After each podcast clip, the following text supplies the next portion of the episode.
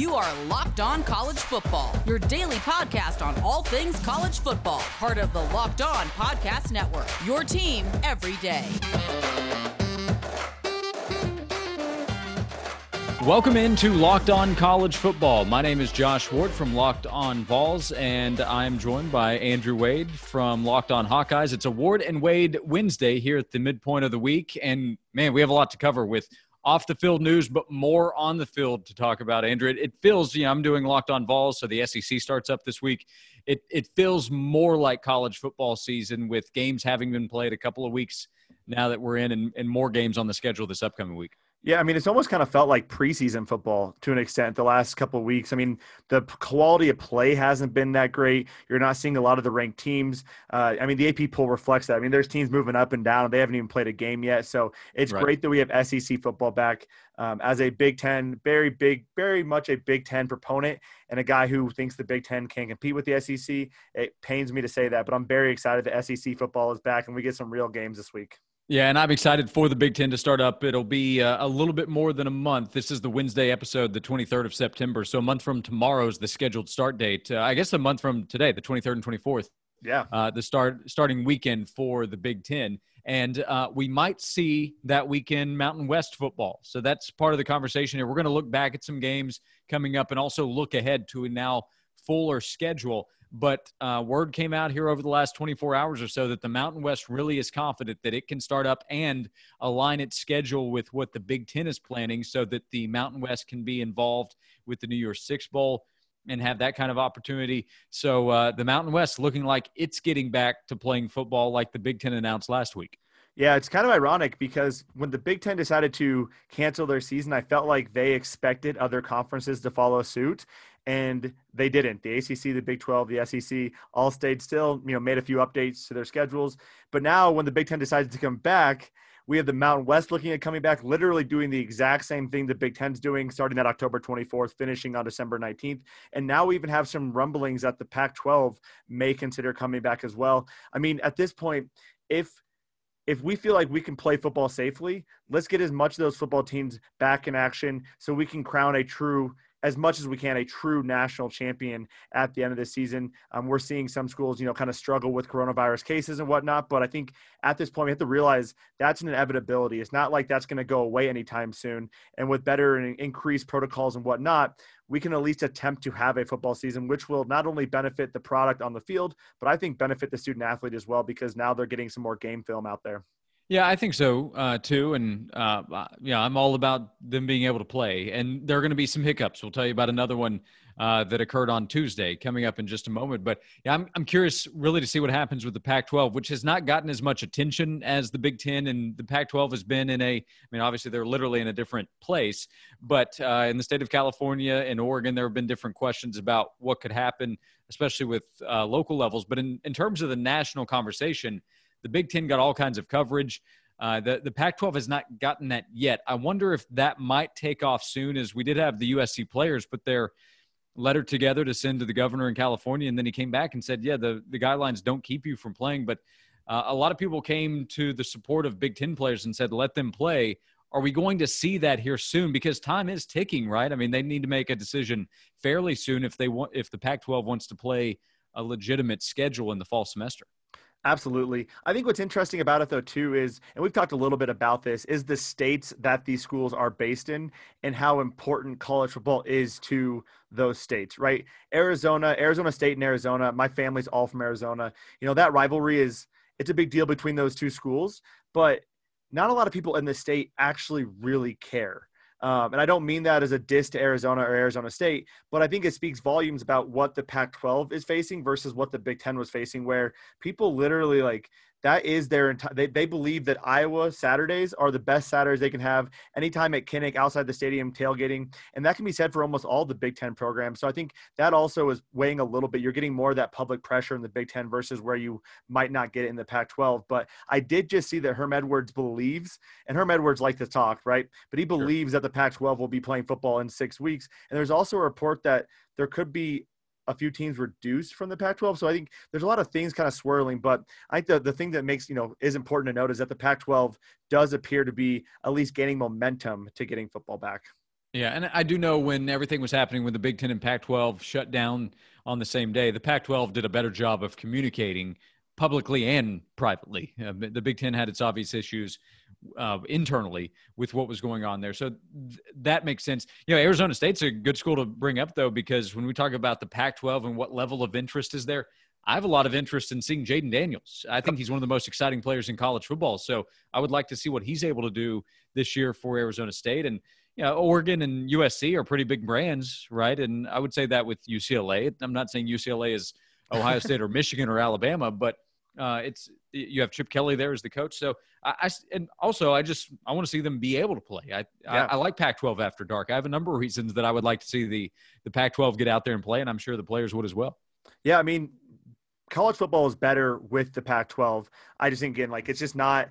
It doesn't seem as important as, as, it is into the Big Ten states, but you're 100% right. I mean, these schools have some very good players. I was really looking forward to watching USC. I mean, when they played Iowa last year, if it wasn't for Slovis going down with an injury, I do think USC beats Iowa and has more momentum going into this offseason. I think USC, they're kind of like the Texas of the Pac 12. Uh, and, you know, lock, locked on Texas, locked on Longhorns to be pissed off that I said it again, but they're kind of like the Texas of the Pac 12 where they're just always kind of pretending to be back, but not actually back. And I truly think they have the ability to come back. I think Oregon, though, is a team that I'm most interested in watching. Um, if Penei Sewell can, does decide to opt back in potentially, seeing what they do to replace Justin Herbert. And that secondary for Oregon is very solid all around. Lots of NFL prospects, too. I'm a huge draft buff. And so the fact of being able to get some more of these prospects, prospects some game film.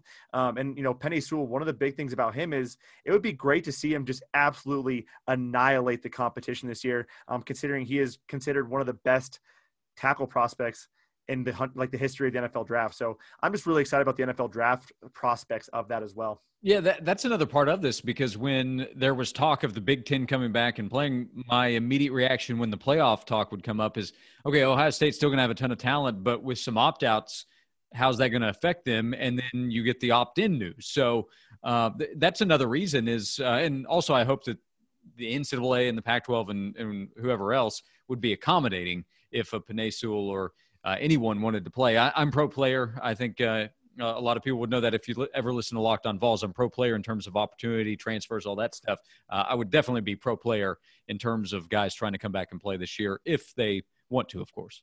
100% agree, man. I and the fact that the Mountain West is looking at doing it, that is a very bad look for the Pac-12. The Mountain West is kind of the main competition that they have out there as far as football, and so the Mountain West coming back and looking like they're pretty much on that path doesn't bode well for the Pac 12. I think, as you said, the Pac 12 did a great job of getting out in front of the news, unlike the Big Ten. But if the Mountain West is able to come back, I think as a Pac 12, you know, as Pac 12 schools, you start to wonder, why can't we do this? We need to do this as well. But time's a ticking and they need to get a decision made soon. So we'll talk more here over the next few days about what could happen with the Mountain West, the Pac 12. Will they come back and play? But Andrew, why don't we come back here on Locked On College Football and talk about teams that are playing? Some interesting takeaways, I think, from this past week. The SEC is about to get started up, so more games to talk about. We'll do that coming up over the next couple of segments on Locked On College Football. It is a Ward and Wade Wednesday, and yeah, Saturdays they get really busy, right? You're you're caught up in the games throw in a snack into the middle of your afternoon. It'll get you through into the evening games. Andrew, Built Bar, I think, is the perfect option for you. And they have a ton of options. They have the 12 OG flavors, as I call them, and then the six new flavors that have been added. These bars are covered in 100% chocolate, and then just a ton of flavors, nut and nut free flavors that are available for you as well, and healthy options from builtbar.com. So go to builtbar.com right now and use promo code locked on for $10 off your next order. That's right. Go to builtbar.com and use promo code locked on for $10 off your next order. And if you've used that promo code previously prior to the relaunch of Built Bar, just type it back in now. It has been reactivated. So that's promo code locked on for $10 off at builtbar.com. So, Andrew, I would say my biggest takeaway from this past weekend, and I would be curious what you would say, would be Miami. I, I thought was really impressive on the road with its win against Louisville. I kind of liked Louisville, to be honest, going into that game. I knew it could be a toss up. It was a close point spread. It actually, actually swung the other way, but uh, I was impressed with Miami, which um, offensively showed in the opener against UAB that, hey, there could be some potential there, which I think everybody knew with D'Eriq King coming in at quarterback. But uh, that would be where I would start things off. What did you think there? What else would you say from last week in college football? Yeah, I mean, yeah, let's kick it off the Miami Louisville game, our first, you know, real ranked matchup, and the fact that it kind of became an offensive shootout. When you think of Miami the last couple of years under Manny Diaz, he's been trying to create a defensive identity, but that offense has always been the issue, especially at the quarterback position. Uh, you know, they brought in Tate Martell to be that guy, and I want to touch on him in a second, but he wasn't that guy. They had a couple other guys last year that they were kind of rotating in and out. They bring in D'Eriq King, and he has been an absolute beast so far 18 of 30 for 325 yards and three touchdowns. His tight end, Brevin Jordan, a stud at tight end, a guy who could probably be a day one or day two pick in the NFL in a year or two had seven catches for 120 yards. And real quick, while we're on that, Brevin Jordan was actually a teammate with Tate Martell at Bishop Gorman, and Tate Martell just opted out of the season for Miami Hurricanes. But I find very interesting his. Have you followed his career arc very much? Yes, I have, and uh, it's obviously not in the way that he expected. And uh, there was uh, a lot of hype for what he could be at Ohio State, and there was the build-up uh, where he was, you know, really well known nationally before he got to Ohio State, as that was uh, documented. And then going to Miami, the thought was, okay, he'll be a transfer there, get cleared to play right away. He was, and then he ends up not being the guy. And then obviously now D'Eriq King is brought in as a transfer to play. Yeah, I mean it's very it's very interesting to me to see kind of his story, like you said, the ups and the downs. And Ohio State, when he was playing behind Dwayne Haskins, the thought was he was going to be that guy, and he got in in a few games and had some really nice games or some nice plays for the Ohio State Buckeyes. Buckeyes, excuse me. But going to Miami, not playing there. Uh, moving on though, I actually, you know, I know this is a game that was expected to be a win for Clemson, but 49 to zero over the Citadel. Trevor Lawrence's day was done six to seven minutes into the second half. And then we saw DJ Uiagalelei, I'm going to mess up that name, another guy who actually appeared on QB1 behind Re-al Mitchell, who was actually the feature quarterback there, got in the game for the first time. Trevor only threw nine passes in that game. That Clemson offense seems to be rolling. Last year, I don't know if you remember this, but Trevor Lawrence kind of struggled at the beginning of the year. And I know they're playing a few, a little bit more tougher teams than the Citadel, but the fact that he is playing so well right now is impressive to me. Yeah, he looks like he's locked and loaded. And uh, we've talked about you might see some sloppy play, and I still expect that. I think we'll probably see some of that in in the SEC. I kind of just expected the start of any season anyway, but in this kind of year, for sure. But with Clemson having Lawrence come back, he's the Heisman favorite. He's projected as the number one pick in the NFL draft and uh, he looks like the guy that we knew that he could be. And I thought because of some of the early issues that over the course of last season that people really started to kind of forget about what he really is as a quarterback. Remember, he has one loss, and that was in the national championship game for Clemson last season. Uh, and he's a guy that he, he just has everything. And now that he has all the experience, he has two years under his belt, a, you know, a year and a half plus as the starter uh, going into this season. Uh, Clemson to me is everything uh, offensively that we expected that it would be. Uh, giving getting Travis Etienne back was almost unfair to the rest of college football, considering everything else Clemson has had. And uh, losing Justyn Ross hurt, hurt, but when you have Trevor Lawrence, that helps. Uh, and I would still say uh, it's early, but Trevor would be the guy to me that's the clear favorite and the clear player to beat for the Heisman. Now, I wonder these teams that we talk about that we like in the ACC, Notre Dame, Miami now uh, North Carolina. I still like them, and I've, I've been impressed at the start, but I don't know that I'm impressed enough to say, yeah, I like them to challenge Clemson for the ACC title. 100% agree and i think the fact you know notre dame needs as many games as possible too and the fact that they are just gonna they're gonna miss a game this upcoming week against wake forest um, I, like we talked about before you can't you got you can only play the schedule that you have in front of you and there's going to be teams that miss games here and there. But notre dame especially i have not you know they've been solid but nothing that i think they to me they remind me of very much a notre dame team a 10 and 2 notre dame team that isn't worthy of a college football playoff but is definitely worthy of being in one of those you know those new year days bowl type games you know. So I, am not very impressed with notre dame um, overall in terms of a challenger to clemson. Uh, louisville miami both solid teams. I'm a little bit more impressed with Miami now. I like to see what they do over the next couple of weeks. But yeah, Clemson to me is still the front runner in the ACC by far.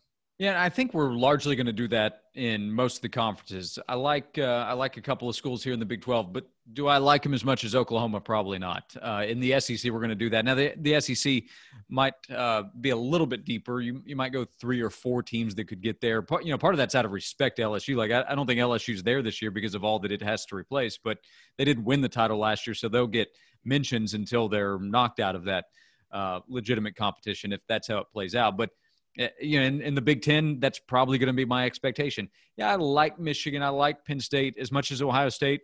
No. So, yeah, you know, I, I think we're going to have that conversation. Obviously, I could be proven wrong by uh, one of these groups. You mentioned Texas. Texas is going to have that expectation that it will challenge Oklahoma in the Big 12. Yeah, and I mean Texas, you know, they kick off. They have a season or a game upcoming, which which we'll talk about against Texas Tech. Uh, Texas Tech had a very bad showing in their first week, so it'll be interesting to see how Texas plays against Texas Tech. But one team that I actually thought had some sleeper possibilities um, was Oklahoma State. Yep. They're ranked number 15th. I actually put them in my top 10 of my initial top 25 poll. And when you talk about LSU, I actually had LSU 15 to 20. So I'm not very high in LSU, very high in Oklahoma State, but they struggled against a Tulsa team. They needed a fourth quarter comeback to beat them. They were down 7 to 3 going into the fourth quarter, ended up beating them 16 to 7.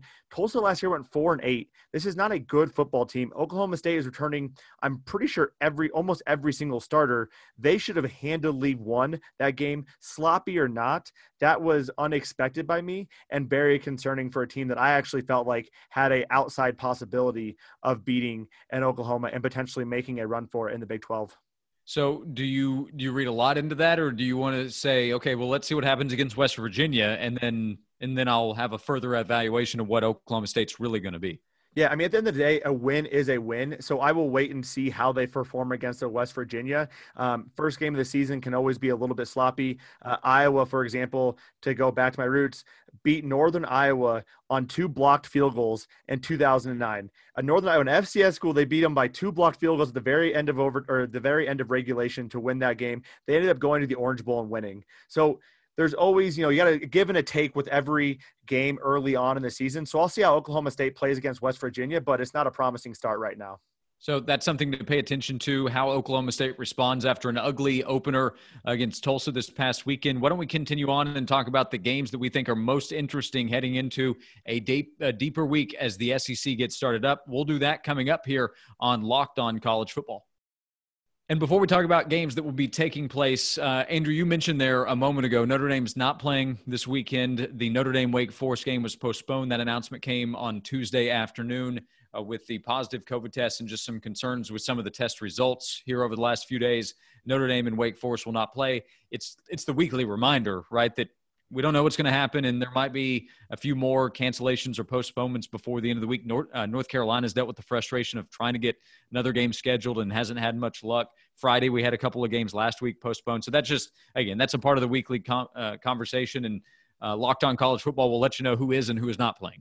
Absolutely. And I think what's interesting about that, it's going to be some interesting storylines going forward as these games start becoming more important. What if LSU and Alabama can't play, right? Like that's the kind of stuff that I'm thinking about in the future. This is happening now. It's going to continue to happen. It is a, it is just, it's our reality. It's what's going to happen each and every week. Uh, I think what we've seen is some really impressive um, adaptability by some of these schools trying to get games played, even though you know games are being moved around and canceled within you know hours. Uh, so it'll be cool to see how this plays out as far as national title aspirations, as far as who can play who, and how that impacts the national title race and the, the, college football playoff race, especially if you get late in the season and LSU and Alabama don't get a play because of something with COVID. So we're starting to see that now with some of these bigger schools. It'll be interesting to see what happens with some of the more important games. Yeah, uneven number of games could be a, a factor. And then other issues like Florida State's not going to have Mike Norvell uh, after he tested positive. So the Florida State Miami will not include both head coaches you'll probably see that happen from time to time over the course of the season. But the games do go on, which we are excited about. The SEC gets started up this upcoming week. You mentioned uh, last segment. Oklahoma State, let's pay attention there. What do you think about Texas at Texas Tech? Texas is a top 10 team. Uh, it's on Fox on uh, Saturday, and it's a, uh, it's a team with quarterback with Sam Ehlinger that's going to get a lot of attention all season long. Yeah, I'm excited to watch that game. Again, I I'm, I'm pretty much I should be considered a Texas hater at this point for how much I I talk yeah. smack about Texas. But going up against Texas Tech, you know, those are guys who likely didn't get recruited by Texas. Those are guys with chips on their shoulder, um, playing in a you know a different kind of offense, going up against Texas. They just came off a pretty bad win though. Um, you know, barely winning last week, Texas Tech that is. So I, I think Texas should handedly win that game. They should easily win that game. If it's a close game, that concerns me more about Texas. But again, I don't take as you know. There's a little bit of um, give and take with that first game of the season for Texas, not having it, you know, getting their feet wet and whatnot. So it'll be interesting to see how Sam Ehlinger Sam Ehlinger plays in that game. I would like to see him put up some big numbers. Um, I do expect Texas to win by a lot. However, if if it's close, uh, that'll be it'll be definitely a storyline to watch going forward. Yeah, the uh, the noon slate on Saturday is really interesting. You have uh, Louisville looking to bounce back at Pitt. That's uh, that's coming up at twelve o'clock on Saturday, and then the Lane Kiffin era begins at twelve o'clock, uh, eleven local, I guess there. But uh, Ole Miss uh, at home against Florida, and Dan Mullen, the Gators have big expectations. Then then Auburn, a top ten team, it opened as about an eight and a half point favorite against Kentucky, a team that has really good offensive line. Kentucky can you know play that spoiler role a little bit, uh, while the number three team in the country, Oklahoma, is going to be playing. But uh, Auburn, Kentucky, and Ole Miss and uh, Florida both playing at the same time in the SEC. I think a little more interesting than you might think when you just look at the two matchups and the four teams involved. Absolutely, man. I'm I'm really excited about the Auburn Kentucky game, especially because it kind of boils down to what can Bo Nix do. There's a lot of hype over him and what he is capable of doing. Um, can he continue to progress in his second year as the starting quarterback for Auburn? Um, I think that's going to be a closer game than that eight points. I truly do. I'm taking the under on that. I know this isn't a betting show, but I'm definitely taking the under on that. Again, first week of the season, sloppy play. You have Bo Nix, who you know had some pretty impressive spurts last year, but I didn't think he was a godsend for Auburn by any means. So um, there's still some shaky play in there, and I'll be interested to see how he performs in that first game against Kentucky, which has put together a pretty nice defense over the last couple of years. Yeah, you're right. He opened up nicely with that win against Oregon. It wasn't a great game, but a great finish to win yep. that game. And of course, now as a sophomore, he has more hype around him, higher expectations. He was a preseason All SEC pick, uh, third team, I believe, uh, going in by the coaches. But that says the coaches expect him to be a, a better player. And uh, Kentucky, I just continue to be impressed with the way Mark Stoops has done his job there. So pay attention there. And then uh, Georgia, a lot of conversation with the quarterback position. Is JT Daniels still trying to figure out exactly what his medical clearance is with that uh, knee injury suffered a year ago at USC? D'Wan Mathis is being talked about as a potential starter at quarterback, second year player, with, of course, Jamie Newman opting out a couple of weeks ago at Georgia. So that, that position will be worth paying attention to this week and then over the next few weeks because this week at Arkansas, probably not a big deal. But next week, Georgia has Auburn. Then after that, Tennessee and Alabama. Weeks two, three, and four are uh, really tough for Georgia. Yeah, I mean, the one thing to take, the one thing I can, you know, kind of say though is for Georgia, the quarterback position, although always important for any team, um, for Georgia and their kind of style of play, a little bit more conservative, more focused on running the ball. It's not as big of a deal. However, you want to get that quarterback position figured out before going into that three game stretch where you're going to need a guy who can make plays at times. You're going to need a guy who can sling the ball around the field. So definitely something I'm watching. I'm surprised you didn't mention, and probably because you are not as low on LSU as I am. I'm assuming because I'm pretty low on LSU. They're missing their entire starting lineup from last year. They take on Mississippi State though, and LSU's at number six. Mississippi State isn't a bad football team this year. I would say if they were playing a 12 game slate, probably seven and five, eight and four type of team, depending on how the schedule shakes out. That could be a game I actually think Mississippi State could pull off an upset in. Uh, LSU has a ton of turnover, and this is not a good time to be transitioning an entirely new offense, an entirely new defense without your former offensive coordinator on that team. Well, I think you're right to bring that game up, and with KJ Costello there and Mike Leach's offense, and if they get uh, if they get hot early, what if Mississippi State comes out firing and puts a couple of touchdowns on the board, and LSU all of a sudden thinks, "Uh oh, could we be in trouble?" And uh, you don't have that continuity returning from last year from a personnel standpoint and with the coaching staff overall, obviously LSU's roster has more talent than Mississippi State, but uh, what could be an equalizer if you get better quarterback play on Mississippi State side? Miles Brennan is officially the starting quarterback for LSU, but if if Costello comes out and, and plays really well, I mean, he could be an All SEC guy, right? Don't you just you take the Mike Leach quarterback and yeah. then you give him a pretty good chance of putting up numbers, and then the fact that he's taken a, a former Pac-12 starter at Stanford and trying to do that I think that increases the likelihood. So you're right to bring that up. LSU's a, a big favorite. So I guess uh, to throw out one more number, you would like the the points there on Mississippi State side. I think LSU. I don't have an updated number, but it was around 19 and a half. I'm taking money line, baby. There you go. You I, get, I, I go a little ballsy on those. Yeah, I'm taking money. I mean, if I'm going to take the points, I might as well take the money line too. Let's go for it. Well, okay, so that that's a good uh, finishing point. Uh, LSU and Texas; those fans probably don't like each other uh, too much, but they'll be aligned here, not liking you, Longhorns fans and Tigers. I'm pissing fans, off right? everyone, man. That's okay. that's okay. Anything else you would add in terms of what you're excited about seeing this upcoming weekend or uh, storylines we might have missed in college football? Yeah, um, I just want to highlight two games real quick, and it's Iowa State at TCU. Me being from Iowa, um, Iowa State had a lot of expectations coming into the season. They are ranked; they lose to you know uh, ULL.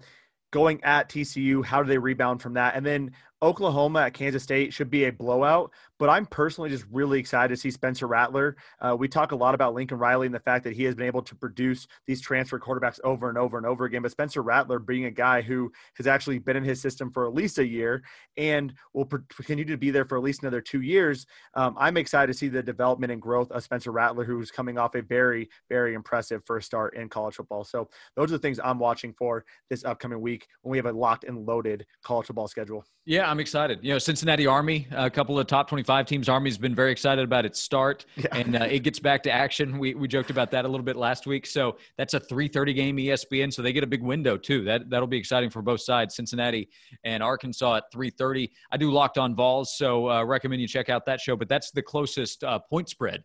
Uh, going into the weekend in the SEC. Tennessee's about a three point favorite against South Carolina. And Will Muschamp, this is a really important year you got the COVID stuff. So how does that affect South Carolina's finances? But I think it's safe to say after four and eight last year, Will Muschamp would be advised to win some games. So an important opener for both teams, Tennessee and South Carolina. We mentioned Miami, Florida State.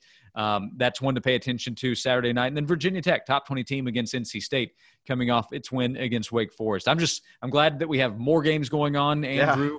And we'll have uh, plenty to talk about over the next few weeks. And remember, Locked On College Football is here every day. So check out Locked On Hawkeyes as they get ready for the start of Big Ten play. Andrew, I enjoyed it, and I'll see you again next week. Absolutely, Josh. Have a good day, buddy. Remember to hit that subscribe button. The show will be right there in your feed each and every day. It's a daily show covering what's going on around the college football world. Locked on college football. This has been a Ward and Wins Ward and Wade Wednesday. Thanks for hanging out with us here on the Locked On Podcast Network.